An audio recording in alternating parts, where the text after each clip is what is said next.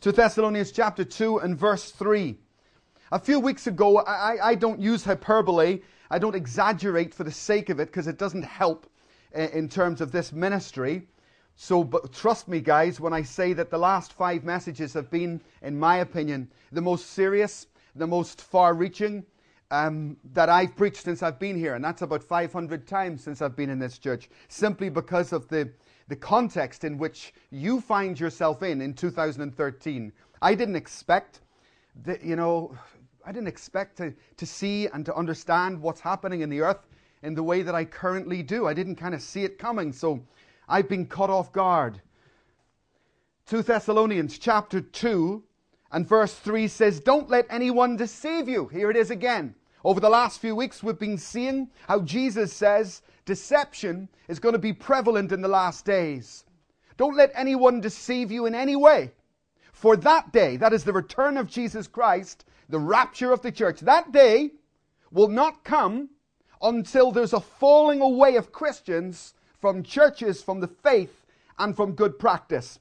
And we've been focused on that scripture and all the different connections to it within the Bible, and then connecting that to the up and coming events that are happening in 2014 and 2015, being the blood moons. And if you've missed any of those parts, the podcasts are online and you can catch up no problem.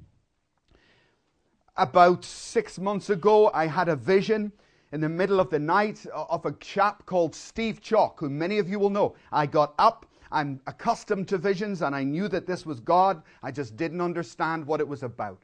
So I know this guy, he's a very famous evangelist, and I get up, I go downstairs, and I pray, and I don't know what to pray for. So I just go back to bed, and I think, well, Lord, whatever it is with Steve Chalke, God bless him. And then the same day, I get a text message from Assemblies of God headquarters here in the UK, but that went out to all UK ministers saying, Brothers, it's with great regret that we inform you that Steve Chalke has just endorsed same sex marriage. So that just shocked me because it, it, shocked me because of this. What'd you tell me for? Why'd you tell me? Is this an issue that I need to know about, is it? That's an apostate act, what he's just done. Okay? He's departed from sound doctrine. He's departed from the truth of the Word of God. No question. No question. And uh, as I began to share that in the different congregations, I said this in each congregation. I said, It's Steve Chalke this week who's departing. It could be me next week. And several people came up and said, You shouldn't have said that. You shouldn't have said that. I said, no, you, you see, so what, why do you say that to me? Do you think that I can't fall? Is that it? What are you, nutcase or what? You can all fall. You can all fall. Every single one of you can fall. Everyone can, can, can depart from the faith. Why do you think Jesus is talking to the followers? He's talking to his closest friends, talking to his closest disciples, pulling them near, and he says, Be careful, no one deceives you. That's me. And the day that you stop taking scripture personally is the day that you run into danger. So I intend to be very careful of my doctrine, of my practice, of, of biblical established truths more than I have ever been. Because I realize that God has kind of nudged me personally and said, Watch this, just like he did to those guys, I, I feel that is a personal warning to me. You see, and I, take my advice, I, I plead with you. Take my advice and be very careful today and in the coming years because this deception is a subtle, subtle thing. A subtle thing. All over the world, the apostate church the, the, the, the, harlot church, it may not look like that now. Might look all kind of all right now. But there's a harlot church, the Bible describes it, an apostate church that's getting fatter and fatter and fatter. And it's going to grow into what we know to be the multi faith movement. And you've got to be very careful of that. Uh, people love to go, as scripture says, in the last days, they will go where they will hear what they're you know, itching ears long to hear. They don't want to hear the scriptural truths about repentance. They don't want to know about that. I'll go somewhere where I will, will not be challenged to repent. Listen, if you can go to a church as a lost person for five weeks, five months, one year, and you have never felt challenged to repent of your sin, there's something wrong with that church. Amen. If you can sit there week after week enjoying the religiosity because we're human beings, and we do, I do. It's a natural thing for people. If you can sit in a building where there is a structure, where there is all the so called order, and you still have never repented, then you've got yourself in the wrong place. Because we need to hear the gospel wherever we go. And many of the, of the other congregations, particularly guys from Africa, have been asking me questions through the last week about signs and wonders.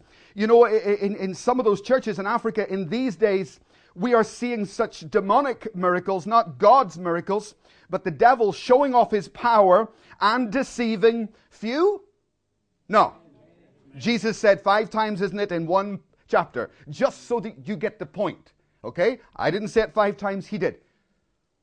deceiving many. Look at Matthew 24 24. This is another warning about the, the signs and the miraculous wonders that the devil will perform on the earth in the last days and how we are to watch for this. Matthew 24 24. For false messiahs and false prophets will appear and perform great signs and wonders to deceive, if possible, even the elect. See, I've told you ahead of time so that you won't fall into the same trap. So, over the last few weeks, I'll just run eh, just momentarily through this. We've seen, and I've seen more clearly than ever, how Jesus warns me, top of my list needs to be an awareness in me of deception. Biblical deception is going to try and get me. So I need to structure my life so that that doesn't happen. We've seen how uh, human beings, Christians, all sorts of human beings, they like ritual over relationship. Really, that's where you get your rock concerts and everything else because we want to be part of something. And the apostate church will become, and uh, already is, excellent at making you feel part. But you've got to be careful of that ritual thing. The apostate church wants to feel good but not be good. That's why the repentance bit is missing. But the feel good factor is very much there. We know apostate behavior not so much by sin, remember, because that's a real sneaky one there. It's not the sin that people fall into. That's not apostate behavior, that's everyday behavior. Apostate behavior is falling away from scriptural truths, sound doctrine. That's what it is. Very specific thing in the Bible. These churches and individuals can have the appearance of success. Absolutely. But that's not what we're looking for. We're not looking for the appearance of anything. Right? Be careful. They reject repentance, judgment, and holiness, and largely based upon human reasoning rather than, you know, God's presence and being led by the Holy Ghost. Today, I want to shift focus just a, a, a tiny little bit and look, this week on Monday, we just got up and began praying for God continue to open our eyes in terms of being safeguarded and safeguarding the churches in these last days. And God very quickly spoke to me on, on Monday morning, actually, about the life of Jesus Christ. And I'd never seen this before. How, when he fasted for the 39 days, remember, he went into the wilderness and he fasted for those 39 days and he, he, he was dealing with something his flesh. He was dealing with his flesh and his soul. And then on the 40th day, the last day of the fast, it wasn't the flesh anymore, was it? Who came to see him? Satan. Satan. And I suddenly just saw, oh, I see. He had prepared himself, he had dealt with him. You are body, soul, and spirit. And Jesus had mastered himself, if you like, subdued the flesh, controlled his emotions and his soul, and all of that was in preparation for a confrontation. Let's call it an evil day. The 40th day, the last day. He was in preparation all that time so that he would be able and ready on the evil day that the devil was going to come. And I'd never quite perceived that that way. And I mean, I think back on my life. I, I shared with you not long ago. I, I, had an experience some years ago, and I hope I never have it again. It was probably about 20 years ago now. I was in Singapore, and I was going out for lunch with two of my friends, and we left the house, and we were standing on the road, and we were going to like McDonald's, which you could see it in the distance. And I said to my friends, let's just walk down here. My, Russell Hurst, who some of you probably know, he said, no, let's get the bus. That drove me. I thought, what do you mean get the bus? Look, there it is there. Let's, let's just walk. He said, no, let's get the bus. Okay, let's get the bus. Well, I tell you, I got angry. But I didn't just get angry. I changed. I tell you, I have never felt such a demonic presence. I became like a monster. I just changed. I changed and my temper and it was vile. I hated it. The minute my mood changed, and I'm not like that. Something came over me. Something overwhelmed me. This was an evil day. This was an evil attack, but I wasn't ready. And I stood there and I tried to get control of myself again, tried to get my sanity back. I had never experienced this before. I wasn't ready for it. So I got on that bus and I was out of control.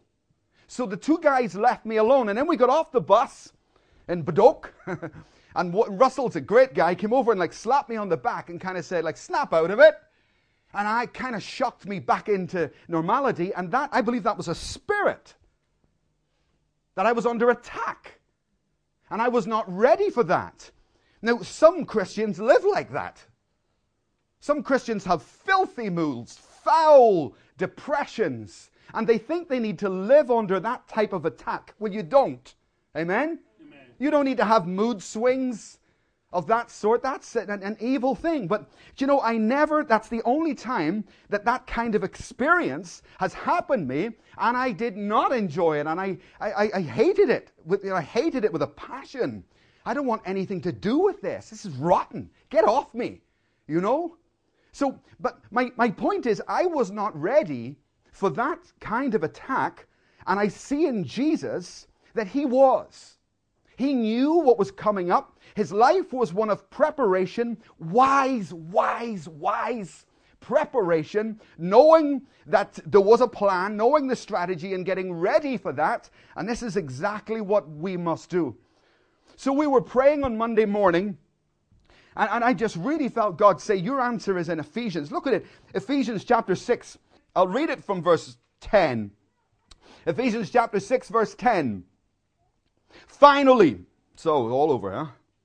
Finally, be strong in the Lord and in his mighty power. Put on the full armor of God so that you can take your stand against the devil's schemes. That means mind games. It means your thinking. He's going to try and twist your thoughts. In the Greek, the literal is mind games.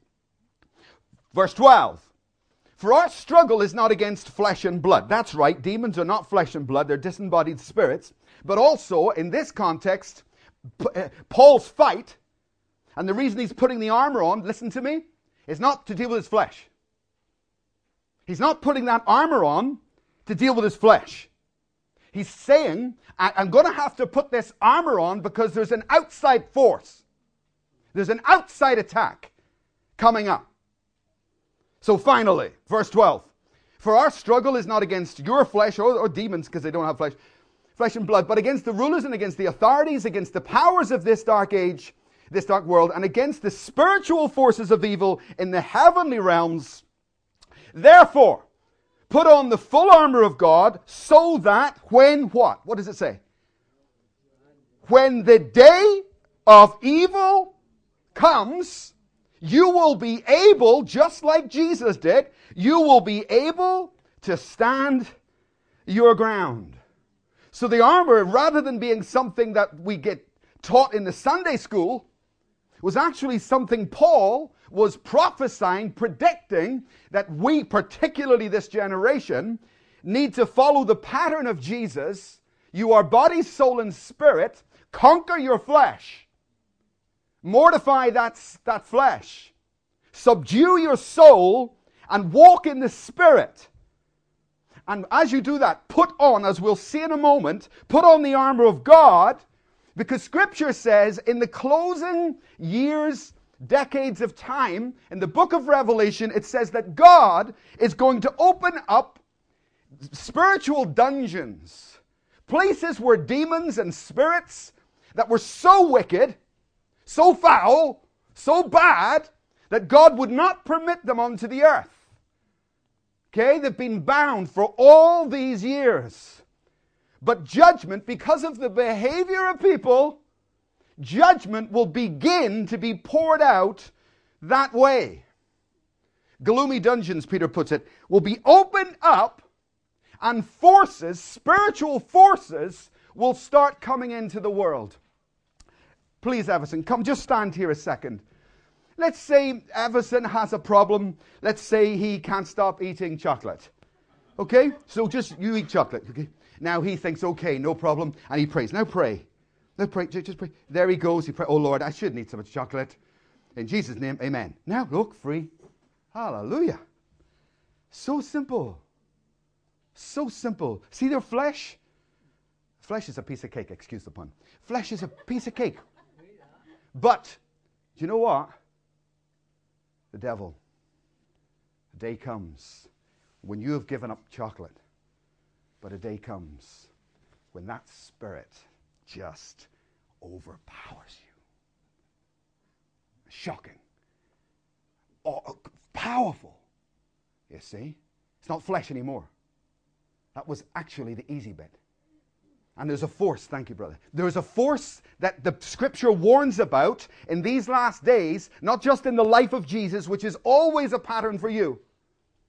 Not just in the life of Jesus, but also in Paul's prediction, prophecy of how we were to prepare ourselves for a day not just of mortifying your flesh, but scripture says that a day will come when the forces of evil, which have been prophesied in Revelation, will be released in the world. And you are supposed to be in daily preparation for that day in case you fall away.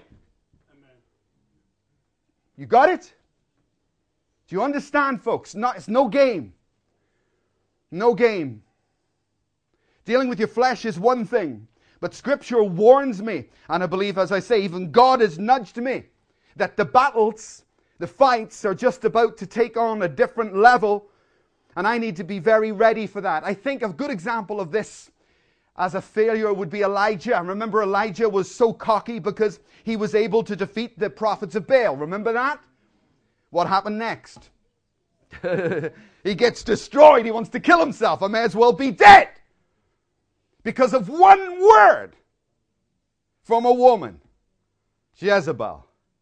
Because the, the, the, what he was dealing with, Elijah had within his ability, his power level, his faith level, the ability to deal with the prophets of Baal. But behind Jezebel was a bigger spirit, a stronger spirit, probably an angelic, a fallen angel, an angelic spirit. And he was not ready for the evil day. And he got hit, floored. He was put out of the game, remember? He sat down and he said, I wish I was dead. How can you go from being full of the Holy Ghost, full of fire, one minute, and then the next minute you want to die? Answer? You weren't ready for the evil day. That's the answer. Someone came to me here once and they said, Pastor, what on earth is wrong with me?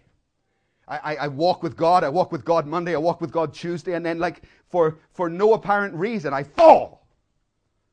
What's wrong with me? I'm, I'm, I'm, I'm sick. Am I? Uh, no, you're not sick. Remember footprints in the sand? You see those days where you're walking strong?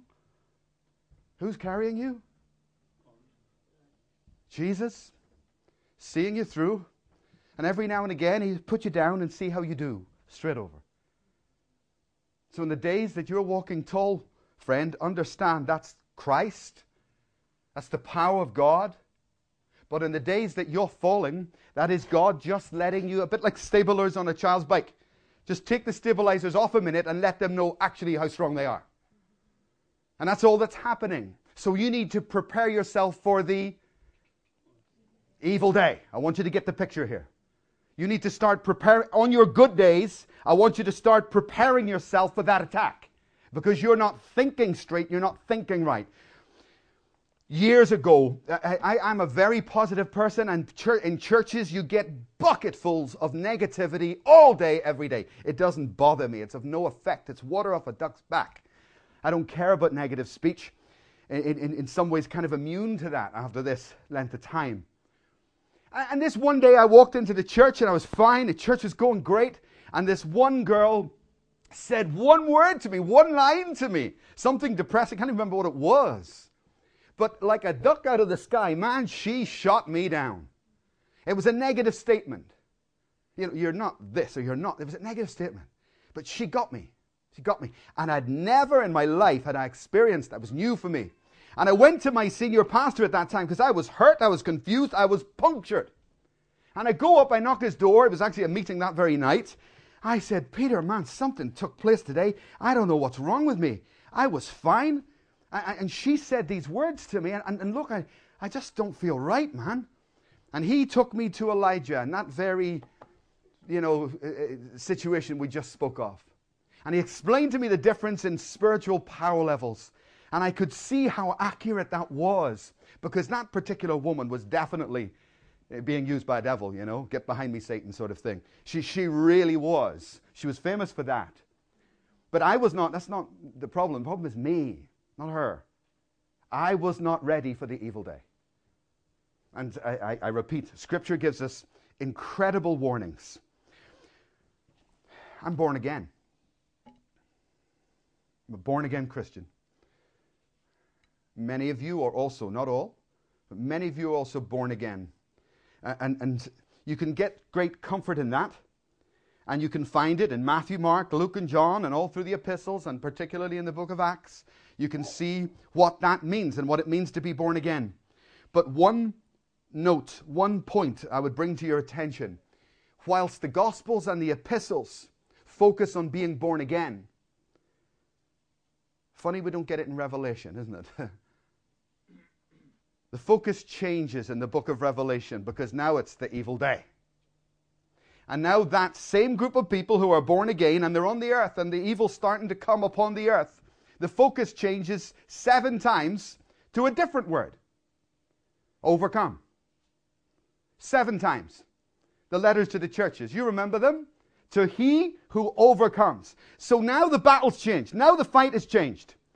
And to those who don't overcome, they will so, most of us are born again. That's not the point. Don't sit back on your laurels, rather, heed the prophetic, heed the scriptures, and prepare yourself for what is predicted to be the most evil time that has ever been eh, experienced on the face of the earth. Okay, the last days. That's what scripture says. It says a time so terrible that there has never been a time like it before or ever will be. So, to those who are born again, once this season starts, the focus is not on being born again, then, to you who are born again. The focus is that you don't fall away, but that you become an overcomer. And just to ram that point home, in the book of Revelation, seven times to the end times church, Jesus, who's dictated the book of Revelation to John, Jesus says to John, To he who overcomes, I will give the right to eat of the tree of life. Amen. And that tells me, folks, just that very, because these words came out of the mouth of Jesus. The book of Revelation came straight from Jesus, not like any other book in the Bible, you know. The Greek is completely different. It's written uh, in one straight writing. This was it six times. Jesus says to John, "Keep writing," because he was obviously a long book. He's obviously tired. I think it's six, seven times. He says, Keep writing, keep on writing. And then when the book is finished, he says, Cursed is anyone who alters one word out of this book. Now, one word will they change. And blessed are those who keep it. My God. Don't play games of Revelation or the Bible. So you understand, folks, I believe there's a time that's patterned for me in the life of Jesus Christ that I need to prepare myself for the evil day which I believe is now. And I need to do that by looking at not a children's church story with the armor of God, but actually the complete reverse How typical is that of the devil? The complete reverse of that is that this is the highest form of armor and protection, and this can see me through to being an overcomer. If I respect it, and I must say, I have disrespected the armor a long time. My wife here is the most consistent person I have ever met in my entire life. Scripture says God never changes. Well, I tell you, you know, there's a little bit of God there. There really is. She never, ever changes. In all the years, through difficulties, no matter how I was, no matter what the circumstance, I could startle her at four o'clock in the morning, and she, her first thing she will do when she wakes up is smile. A big smile. She is the most consistent individual that you could ever imagine. Now, I'm not like that.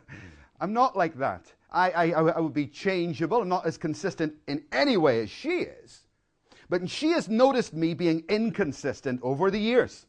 And I tell you this, folks, a gazillion times when I am inconsistent, she says the same thing. It annoys me because she said it so many times. Michael, put your armor on. Michael, you haven't got your armor on. Michael, put your armor on. I'm not a Sunday school child. Don't talk to me about the armor of God. Right? Put your armor on. Put your armor on. This is coming from someone who understands where consistency comes from.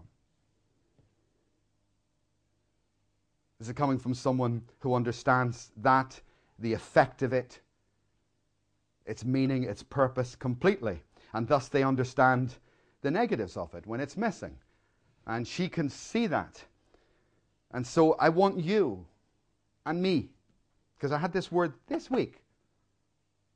I want us to look again with humility at the armor of God in light of what we've said. Look at this. You are, whether you're aware of it or not, you're on a path, you're on a journey. And to be honest, it looks beautiful, doesn't it? Green rolling hills, you can't slip too far to the left or too far to the right. It looks like the path is easy. It looks like this is going to be a good journey. This is Genesis, if you like, Genesis chapter 1. Next slide, please. But as you go down, further down that path, the signs start to get a little bit bigger.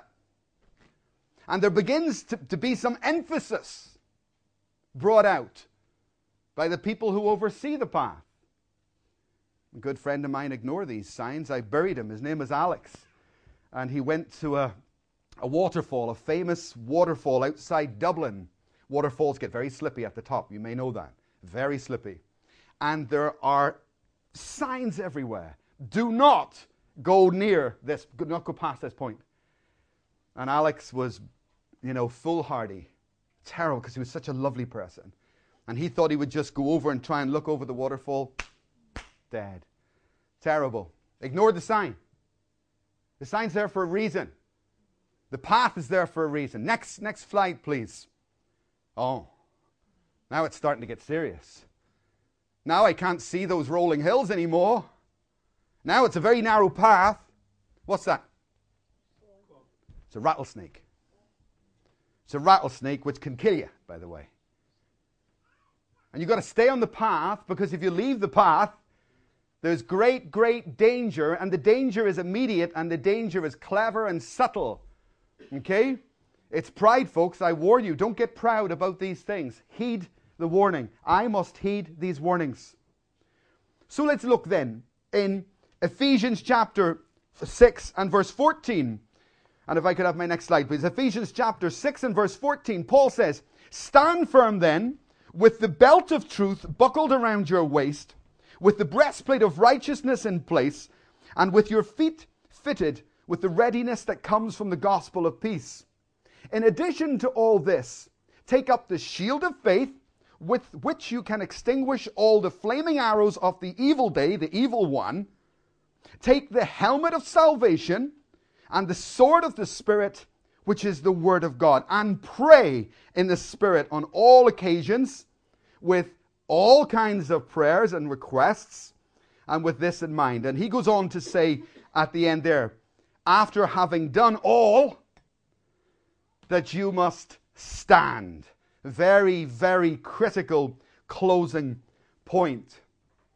So if I put on the belt of truth, here's my image here. I looked up many different ones. I chose this one because actually his legs are very like mine, so I thought this was a good choice. here, he, here's your typical soldier. Could I have the next slide, please? And if you look at his belt, just take this one item, okay? What does the belt do? Well, the word for truth is called the belt of truth, and the word in the Greek is logos, which means the written word, not the prophetic word. Okay, we'll come to that later. But it says the first item. Is it the second item? Is it the third item? The first thing, above all things, is get the word right. Get the written word, the Logos. Have this in the highest of regard. And the reason I want to look, I want to look again at the belt, and I want to see how my understanding of the belt can protect me and others from falling away. Are you with me? Amen. How's that going to work? Well, number one, as we've said, in churches where scripture is no longer the final rule for faith and doctrine, I'm going to stay away from them. Because the belt is the belt of truth, it is the written word of God. We cannot, cursed is anyone who removes anything from this book, and blessed are those who obey it. When churches begin to say that Scripture is no longer the final rule for faith and doctrine, I can know that that's not a place I want to be. So I must hold, and I do hold. I don't do that to please you. I don't do that to sound right or to sound good. I do it because I completely believe it with all of my heart. I believe the Bible is the God breathed, inspired. That's what it means. The in-breathed Word of God to the guys who wrote it that He's given it to us. He speaks to me through it, He validates it. And I, have studied the, you know, I went to Cardiff University for two years and I studied church history and studied the formation of the canon. So I know it better than probably all of you put together. I wholeheartedly believe in Scripture. And you need, I'm warning you. I'm warning you. You stay away from any church or even individuals who compromise this first truth because that is the road to ruin. It's going to be the road to deception and death for many. Second, when churches begin to say that Israel is of little or no significance, it's called replacement theology. This is an error. This is a doctrinal, it's a theological error. Israel is still in the heart of God, still part of the plan of God. And if you fail to study Israel, as we've got on the wall here, how on earth are you going to be able to you know, complete the picture in the last days. Right? He comes back to the Israel. He's not coming back to Glasgow. Come back to Israel. So this is this is really futile. And I, I tell you what, the last year has been a, a real funny year, but so much is making sense now. When I see how people here challenged me, you, you keep talking about Israel and we're going to leave because we're not Jews. And now I look back and, you know, these you know, changes that have taken place, I think, God, I tell you what, did the devil want to get me off the path or what? Did the devil want to get me off the path? Jesus. Jesus, protect us. God, protect us. I can fall. Jesus' most trusted follower was called Peter. and one day, Jesus turned to Peter and said, Get behind me, Satan. That even Peter can fall for deception. You see? Israel is of significance and will remain of significance till Christ returns. And you need to understand that so that we can understand the signs that are coming up. We'll talk about them more in weeks to come. The, the, the, the, apostate church says we need to reinvent the gospel. Now, I've got some room for that because we need to be significant in our day. We need to uh, approach a modern world that has modern, you know, intellectual standards, etc. No problem with that as long as you're preaching the gospel. As long as you're preaching the gospel. If you're calling people to repentance from sin, fine. Not just that though, because there's four steps in the gospel. Okay? If all you say to people is repent of their sin, then you have not taught them the whole gospel. You've taught them one part of the gospel. The Bible says, repent of your sin, then put your faith in Jesus Christ. And Jesus Christ, the one you say is your Savior, Jesus Christ said to Nicodemus, No one will enter heaven unless he is baptized in water and has received my Spirit. So preach the gospel, preach the full gospel. And you can see that. i will give you a book. I've written a book on it called Nobody Ever Told Me That. Nobody ever told me that. Nobody ever told me the full gospel. They all compromised it. Well, I will not obey men on this. Thank you very much. I will obey the same Jesus that Nicodemus spoke to. I will obey him because I will face him. And so will you, by the way. So you need to start getting your answer ready.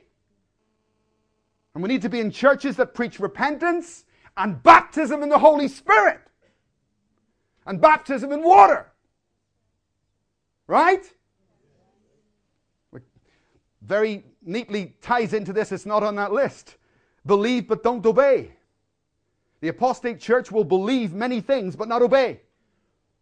And what you believe doesn't save you, friends. Belief doesn't save you. It's just one leg on that stool, it's just one part. The devil believes in God Amen. and trembles. Ecumenism, that there's this great rush to multi faith. There's this, and I, you know, my heart. I work with many churches. My heart is open to work with as many as I can so that I can help as many as I can. But you know what? I can't work with everybody. And I've had several, I'm just out there, had a conversation with a very nice person recently. Oh, stupid, you know, good guy, good heart. Many of you know him. But uh, he's just joined a church that's, he's going to get ordained into a church that's also ordaining gays. You know, homosexual pastors and all this stuff. I said, What are you doing? What are you doing? What are you thinking about? Oh, I'm going to change from the inside. You're on a road. You're on a path. You've left the path. You've left the road. Stupid. You've been deceived. Listen.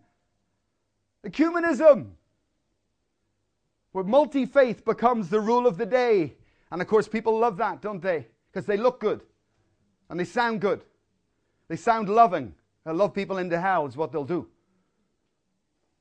The book of Revelation.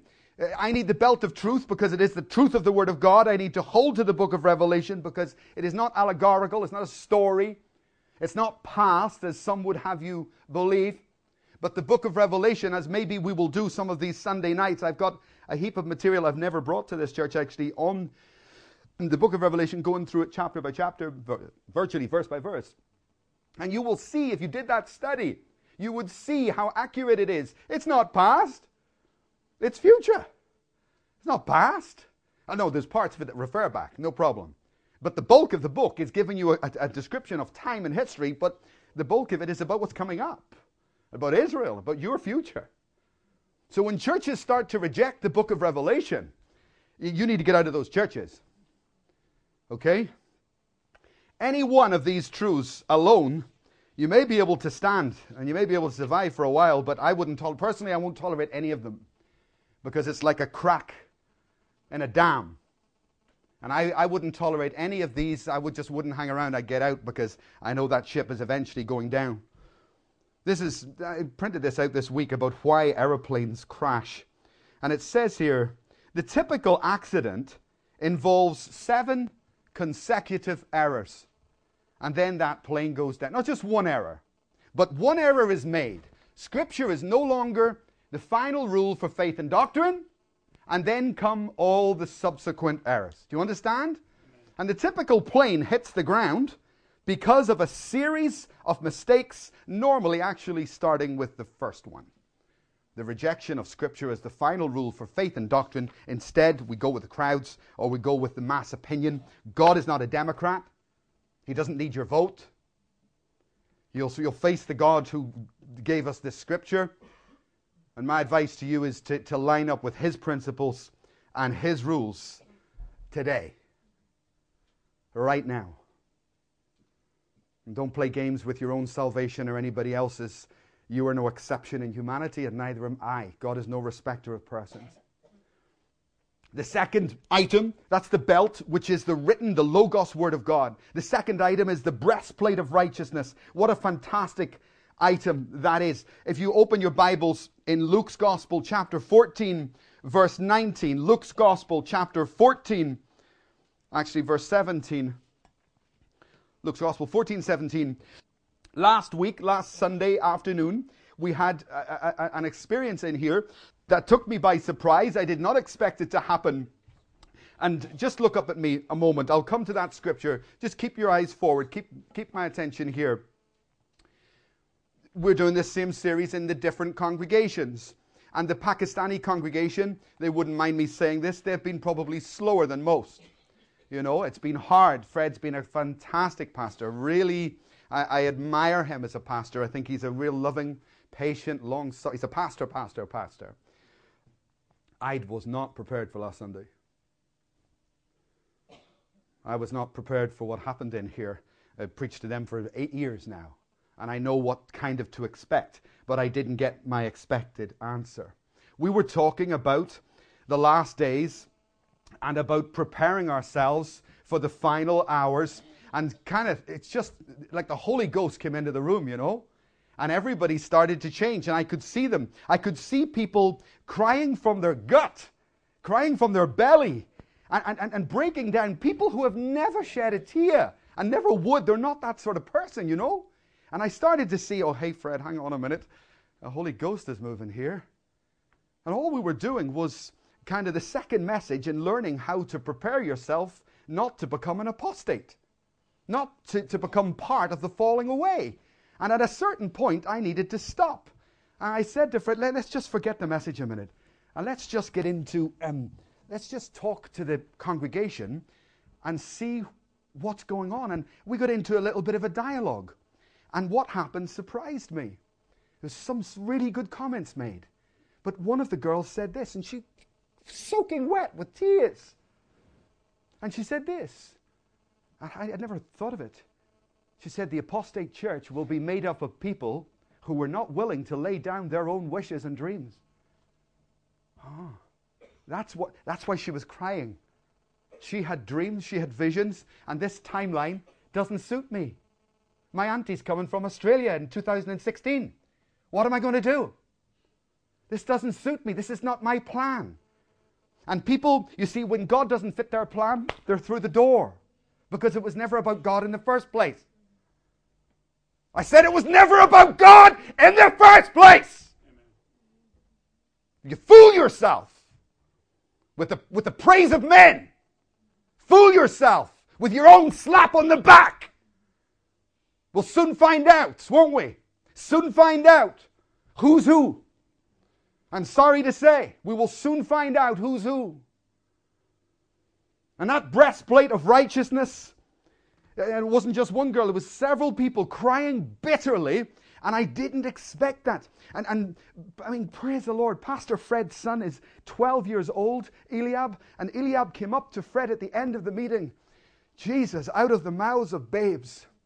Eliab came up and said, Dad, this has been the best day that we have ever had in this church from a child because he saw that people were laying down their lives for the Son of God and not going to church happy clappy.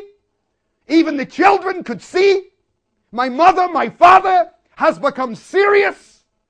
They could sense the difference. My God, the breastplate of righteousness protects the desires of my heart. When the desires of my heart are contrary to God, the Bible says this Delight yourself in the Lord, and He will give you. Yes, and what that means is this. Listen to me. It doesn't mean when you delight yourself in God that He will give you everything you want. That is not what it means in the Hebrew. What it says in the Hebrew is this Delight yourself in the Lord, and He will put His desires in your heart his desires, if you make him your delight, He will take your wishes away, your wants away, and He will put His wants in your heart. It wasn't about you. It was never about you. From the very beginning. And the apostate church is made up of people who won't let that illusion go. They won't let it go. It's still about me. And I will find others who will agree with me. And all together, we will leave the path. Do you understand, folks? Amen. Don't play games. The breastplate of righteousness. All of us here have to give up something. And I've got dreams. All of us here have dreams and visions. I've got dreams. Jeanette's got dreams. And I have to give them up. And don't you for one minute think that I don't understand that.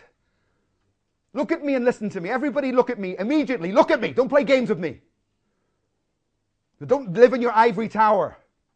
I completely understand the grief of what you have to give up. Estella here, most of you know Estella. She had a dream. Her parents sacrificed for her dream. Her dream was to be a physio. That's it. One day, I want to be a physiotherapist. And so her parents had to sacrifice financially. She had to work long, hard to get the right grades in the right subjects. And then she had to go to the right college, and then she had to study her physio things, and then you have to do your practicals. And the dream is there, and the dream is alive. But because of circumstances here, she decided not to pursue that. She could have done. She could have pursued it. But she made a decision for reasons we don't need to go into. She made a decision not to pursue it, not to get her dream, not to get the things she's looked forward to. And she called Jeanette and I, come down and see me. And we went down to her apartment. And Estella couldn't talk because she cried her heart out. She cried and she cried and she cried and she cried. And she said, I've come to understand that I may never be a physio now. And at one point, she looked up at me, and I never forgot it. She looked up at me and she said, You must think that I'm really stupid. And I never forgot that statement. What are you talking about? I think you're stupid? Estella, I completely get it. I have also had griefs in my life. I don't live in some ivory tower. I'm a human being. I understand. This is like a death. And that's not overplaying it. It is like a death. It's the death of a dream. It's the death of my future the way I had imagined it. I've got, you've got to die to that. And that's so hard to do. So, you know what, girl? Cry. Go on and cry. We'll cry with you. Cry it out. Get it out of your system. Grief is from the Lord. Depression is from the devil. Grief is from the Lord. And you need to grieve. When you understand these things correctly, you need to grieve for the pains and for the things that your dreams, you need to lay your dreams down and let them go. And you can cry, cry, cry, no problem. Grief is from the Lord, but depression is from the devil. And the day comes when you have to say, okay, like David when his child died, scripture says he prostrated himself, he fasted, and it says this the day came when he realized it was over. It said, David got up and washed himself and got on with life. And it says David realized that the child would never come to him, but I will be able to go to where he is. So, folks, what took me by surprise last week was that the Pakistani congregation, about half of the congregation was here. Oh, yes. Jesus. Fred has a lot of people now 70, 80 people. We had about 30. Because you can imagine. Did you think the devil wants you to hear this? Jesus. Every single thing will come against you. Trust me. Everything will come against you to stop you being informed of the day and the hour in which God has chosen for you to live on the planet, which is 2013. He's not asking your approval. You're already here. So am I. So I accept it. I accept my station. I accept the, the times and places. Hebrews says that God has determined the time and the place in which I live. 2013, Glasgow. Right now, you're here. So, what am I going to do with this time? How do I use it to best benefit the kingdom? Chris and Eileen, 2013, Dundee. What are you going to do? Put God as top of your agenda and get ready for that move. And may God bless you and use you as He did here so effectively. May He bless you and use you there. Luke chapter 14, verse 17. This is the first coming of Jesus Christ when He came the first time. And it says that at the time of the banquet, He sent forth and Jesus is telling the story. At the time of the banquet, he sent forth his servant to tell those who had been invited, Come, for everything is now ready. But they all alike began to make excuses. They can't come. The first said, I've just bought a, a field. He's got a dream, he's got a vision. The first said, "I've brought a field and I must go and see it. Please excuse me. Another said, I've just bought five yoke of oxen and I'm on my way to try them out. Please excuse me. You're not top of my list, Jesus. I've got other things, other dreams, other plans. Still another said, I just got married, so I can't come. And the servant came back. You know the story. Tell me, has anything changed from the time that Jesus first came and today? Anything? Not a thing. Not a thing.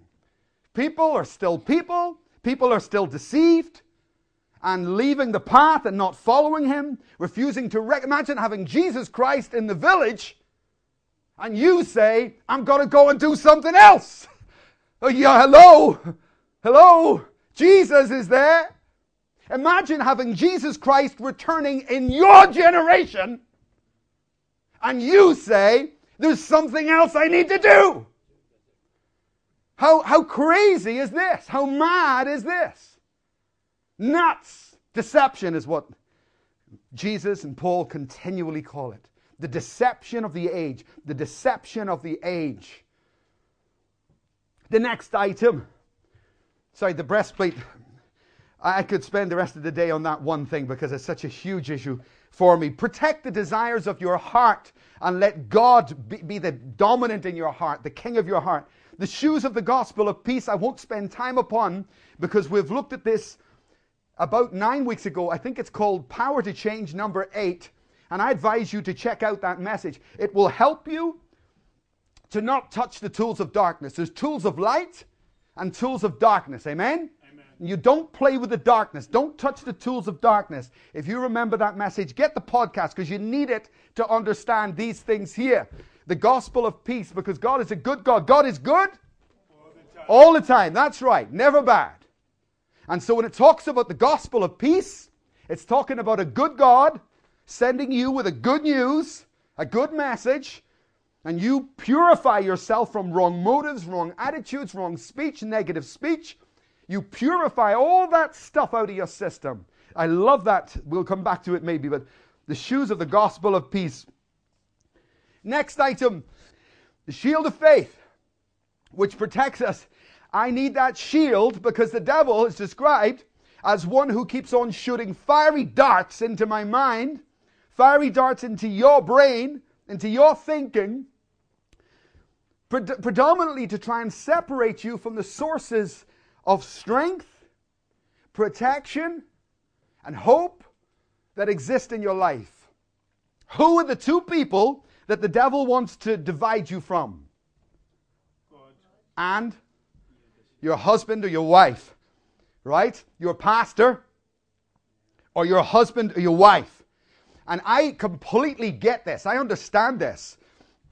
But it scares the life out of me when I see people who just play games with the accusations of the devil. You need faith to stand your ground because the devil will seek to pull you down.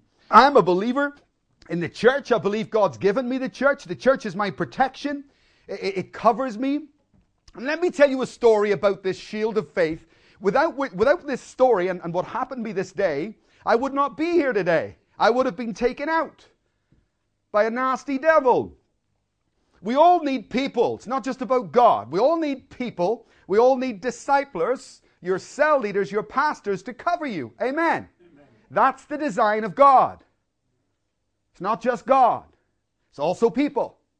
So the devil wants to divide a husband from his wife, a wife from his husband, the, children from the parents, and Christians from the pastor. And I'm driving down a road with my long longest Christian friend I've ever had. Still, probably my closest friend today is Peter Finch. You, many of you will have known him. He's an excellent person, beautiful, spirited guy. And he was my senior pastor for about eight to ten years. And I prospered under Peter. I got married under Peter. Peter led my life and helped me, and I, I, I submitted to him in all things because I knew where my protection was. And I, we, we had been to a conference, and we're getting in our car at the end of the conference, and we drive off, and at the side of the road, we're away from Dublin, I'm going back to Dublin, and Peter sees this girl who's a member in our church, and he said, Oh, look, you know, there's so and so, let's pick her up, and we'll give her a lift. I did not want to do that, I tell you. I don't like this girl. She's a bad piece of kit, this one. Oh, Peter, just let her go. He's so sweet and so nice. He says, No, we'll, we'll, we'll, we'll give her a lift. This woman is trouble. She's trouble. So she gets in the back of the car, you know. Hello, hello, hello, hello. And we drive a little while. Sure enough, I was right. and she leans in into the driver's. And Peter, can I ask you a question? Why did you tell me the confidential thing that Pastor Mike shared with you? Remember, t- you said he told you a secret and then you told me about it. Remember, Peter? Why did you break the confidence then? Ah. And you know, talk about a snake. I jumped into action. On that day, I was ready. I was ready for the day of evil. I jumped into action. I thought, you devil, if you think you're going to separate me from him, you got another thing coming. And I said, Peter, please, please let me answer this. Well, he's going, er, oh God, what am I going to do? Calm down, Peter. I understand your position. I understand your role and I understand your heart and your motives. So don't, I've got no problem. And I said, please let me answer her. Just let me answer this girl. And he said, oh, okay, if you're, I'm fine. Let me answer her. And I turned to her and I said, you know what? Whatever he said to you, he had my best interest in his heart. He was thinking about me. He was protecting me.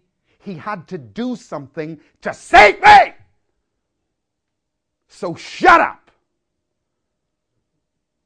And she coiled up in that little back seat. Without back into her little den. Some of you it's like taking candy off a baby. You're not prepared for the day of evil. And Peter's still my friend today.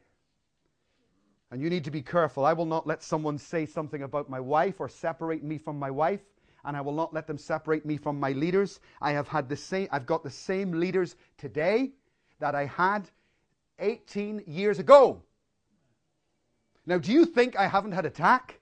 Do you think they haven't had attack? We live under attack. Every day the devil wants to say, Rick Seward is this, Shane Comiskey is this. And he says to them, Michael McKeever is this, Michael McKeever is that. We all need to stand for the evil day. And I need to have faith in God because he invented the church. Amen. It's a shield of faith. I put my shield up. I say, shut up, girl. Because God invented the church. This guy is my protection, and I do not accept that arrow. And I still stand. But you need faith in God, faith in the church. I believe in the church. And some crazy things get said about you, you know. God, the, the, the things that people have said, the accusations that people have said about me. We had a youth club in Ireland, and, and uh, the youth club was in there one day, and this one girl was missing. And I thought, where's Adrian? And so he said, oh, she, she's outside. She's upset with you.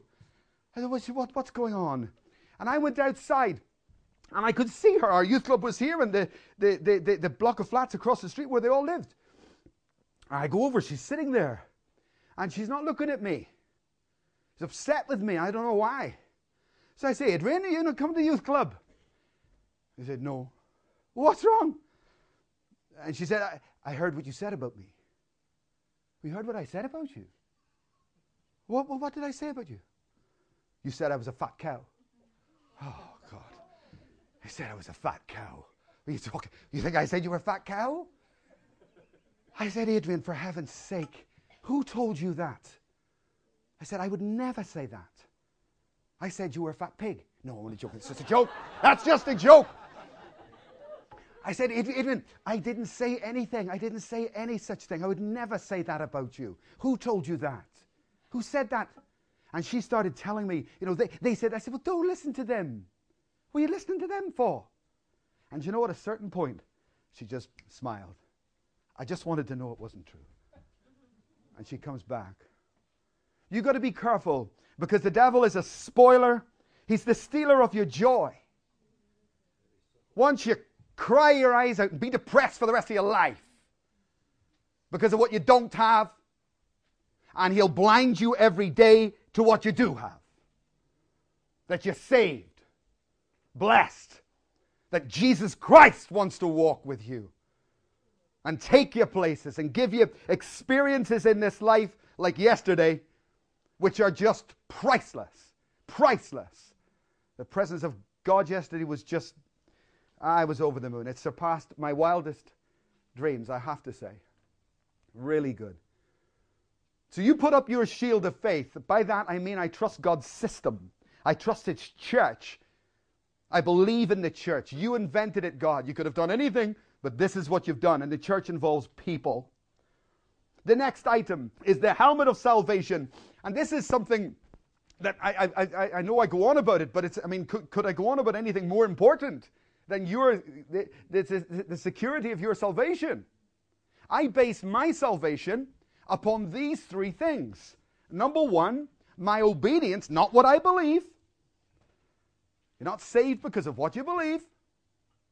You're not saved because of what you believe. You're saved by what you obey, by repenting, baptism, and all what we've said, seeking the Spirit. I base my salvation upon obedience to Christ as I see salvation taught to me by Him in the Bible. The second thing I base my salvation on is baptism in the Holy Spirit, because when the Holy Spirit comes in me, it gives me this word the Bible calls assurance. Only, only God can do that. Human beings can't do that. But I'm still not finished. The, then the church comes in with this other word, affirmation. This is something God that does through people. That it's one thing for you to say that you're saved, it's one thing to say it in Scripture, but I thank God for this. You're not alone. Right? So I can turn to Gordon and I can say, Gordon, my spirit witnesses that you are saved. And that's an important thing. Don't disrespect it. Don't disrespect it. The church is there for a reason, and human beings give me that confirmation, and I should be seeking it because I think it's, isn't it 1 John who talks about this in, in, in more detail.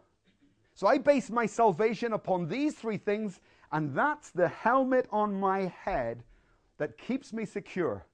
Don't take it off. Don't take any one of these three away.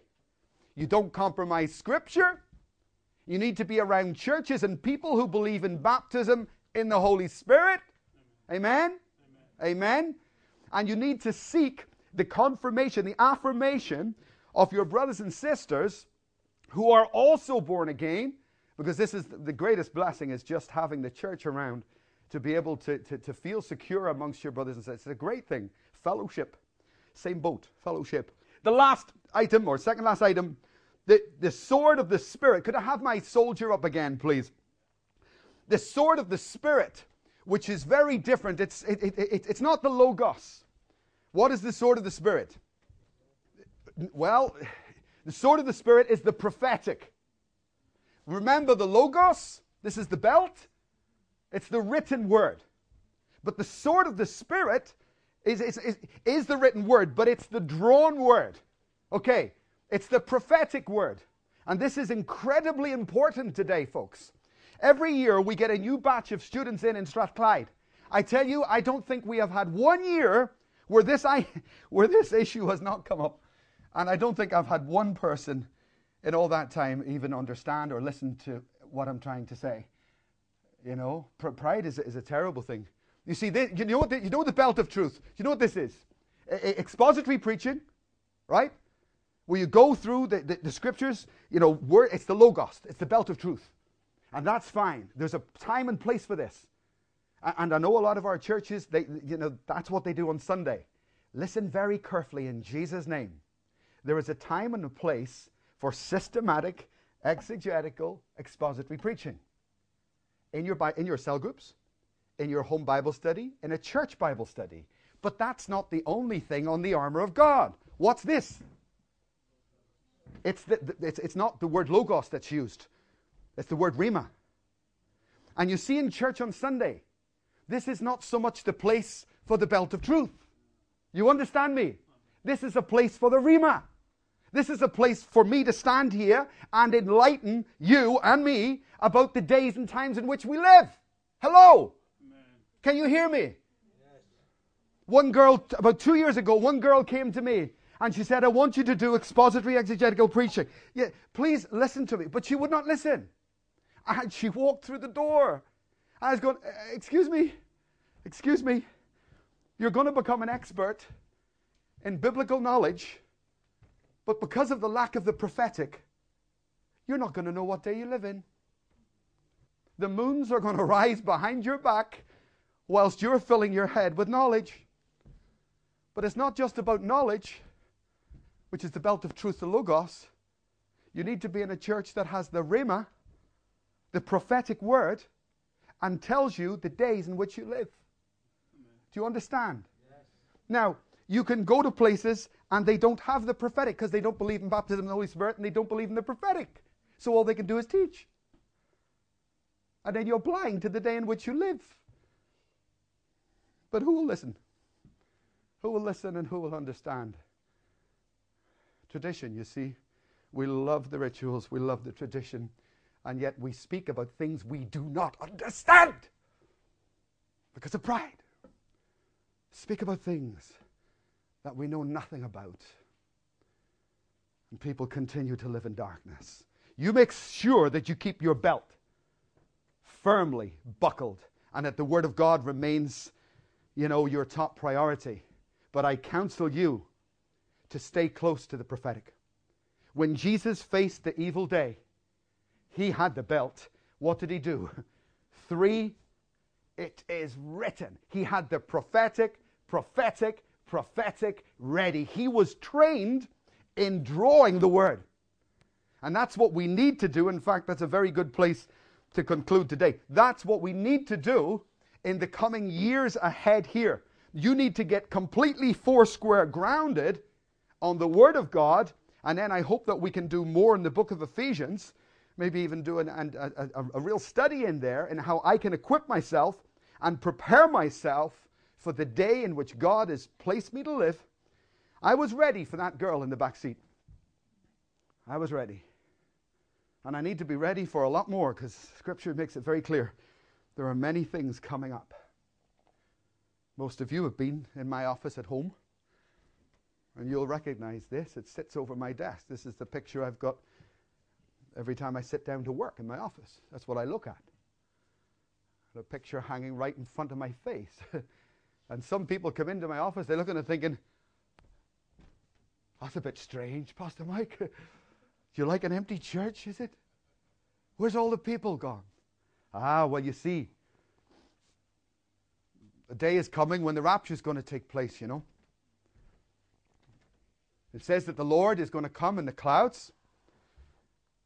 And if the people are ready, whew, not one left. Oh, Jesus. Now, there's a dream. It's not a beautiful dream. Imagine if the Lord came back here and every single one of you were ready. That's just fantastic. And all over this world, Mervyn, your father's a pastor, right? Good church? What are they teaching at the moment?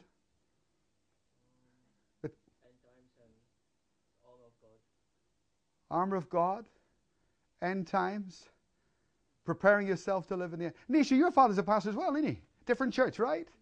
What are they teaching? End times. prophetic, you see.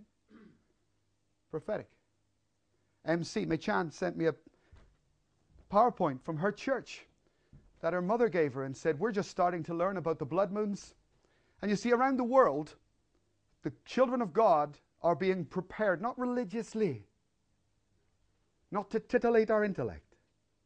It makes us feel good. Not, no, no. Not like that, but being prepared for a real war. And that involves the prophetic word of God. So that they are ready for the evil day and that we can present. I, this is my responsibility. That's why it's sitting in front of me every day in my office. I need to be able to present to Christ every one of you. And it will, I, I will do everything in my power to make sure that I can face Jesus and say, God, it wasn't because of me. It wasn't because of me. I did everything. I tried to tell them. Some listened, some did not. But I hope one day, on the rapture day, it's the only day that I hope this building is empty. It's the only day. And I hope the day doesn't come when one of you turn up here and there's nobody here. Pastor Mike? Sunday? Everson? Where is everybody? Where is everybody? Ah, oh, come on. Are you joking? Are you, are you for real? Jesus, did I did I miss the bus? One day it's all going to be for real. And that day is not very far away. Scripture says that Christ will return riding on the clouds. It says that every eye will see him. And I want you to prepare yourself for that day and me to prepare myself for that day